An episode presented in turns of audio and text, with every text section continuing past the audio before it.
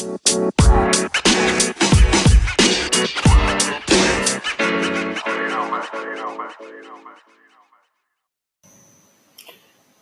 guys.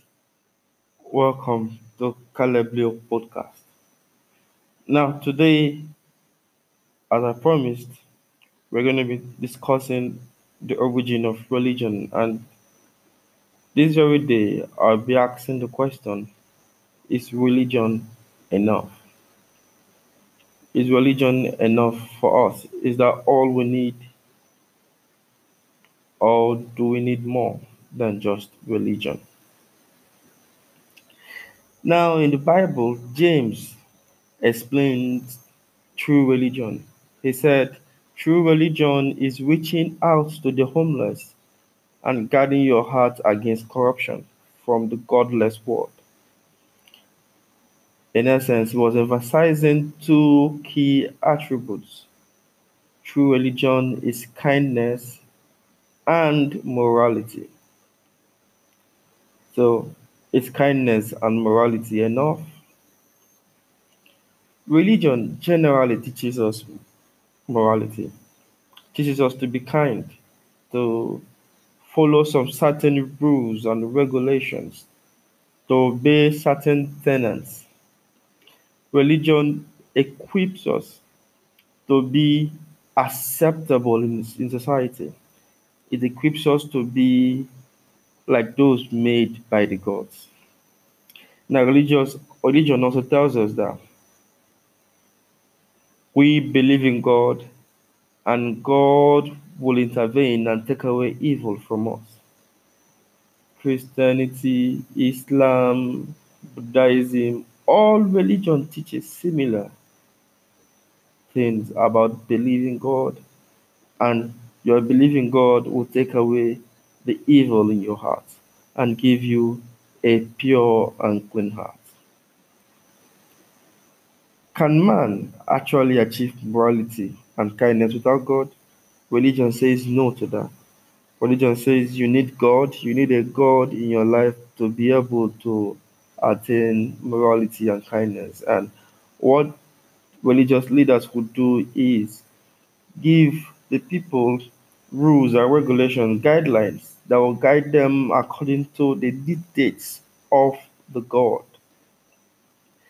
Now, if I'm asked, can man achieve morality and kindness without religion?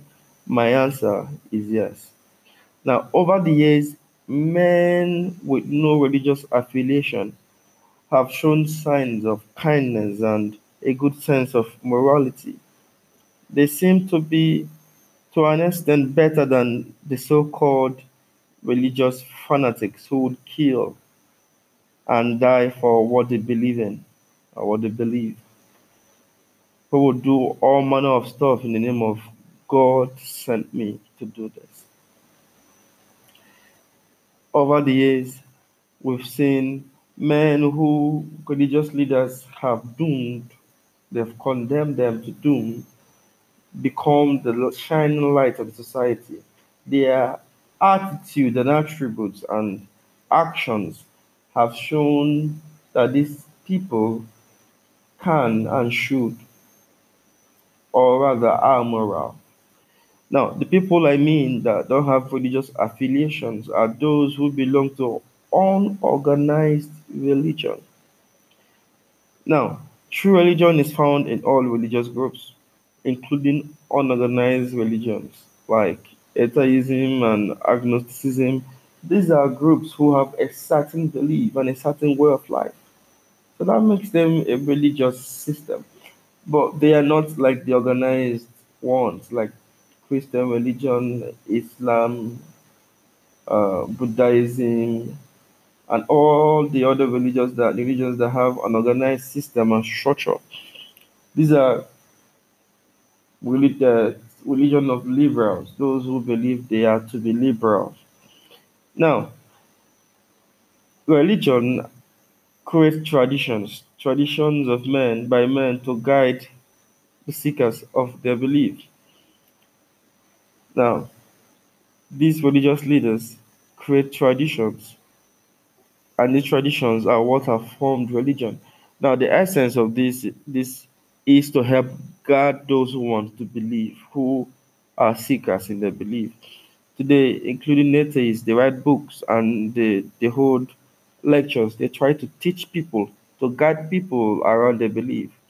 They believe they are liberal, but still their religion seems to bound bind people to a certain extent. Now, men have always found ways to keep people under by under bind people in the name of code living. Liberality did not restrict the freedom of the next person, or rather does not restrict the freedom of the next person. My freedom, our freedom, is limited to the right of the next person. We have a system of living that encourages religion and code of conduct. Now, this is a true man, moral and kind, but still wicked and liberal and perverse. Men don't need religion and code of conduct to live. What men need is to live, to be alive. Now, Jesus, in his teachings, he called these religious systems traditions of men. That these are traditions that men keep. Now, these traditions that men keep, they are his guide, his code of conduct, code living. They help him to determine how he lives so he doesn't step on the next person. Now, based on this, man has come to define define morality regularly. Every culture seems to have different definition of what is moral. So what was moral years back today, or rather what was immoral years back, today seem moral to the people and acceptable. So the present system encourages change in value, change in morality, in what is called morality.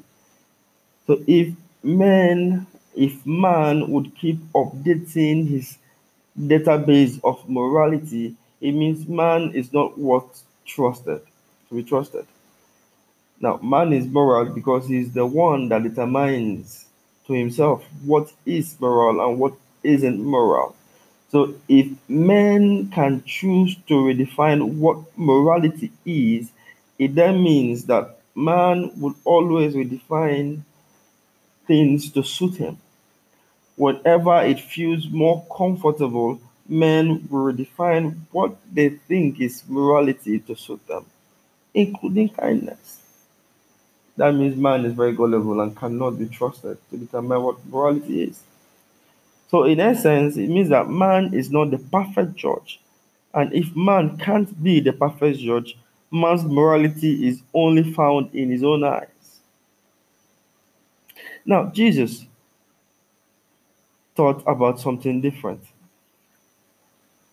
Jesus taught a new, another view. He said, We don't need religion to see the world. Religion is more like a glass. And this time it limits what we see. Jesus said, You don't need religion to see ahead. You don't need to look through the eyes of a lens to see. Your eyes have all the ability to see as far as it can. So Jesus said, these are traditions of men. I'm, I'm not going to outrightly condemn them because they are doing the, they have effects right now, but you won't need it. They are for men. You are supposed to live. Now, Jesus taught freedom more than anyone else. He taught grace, liberality in Him more than anyone else. Now, it is difficult to explain the message of Jesus with logic. He spoke beyond human logic. His message of morality is that morality, his message is that morality and kindness is never enough. True liberality and freedom lies in believing and practicing his commands. Practicing his teachings is where you find true liberality and freedom. So that would bring us to the question what then are the teachings of Jesus? In our next episode, I'm going to explain to you what are his teachings. For now, I'll be stopping here today. I want to hear from you. So do well to send me a message, a voice message preferably. God bless you.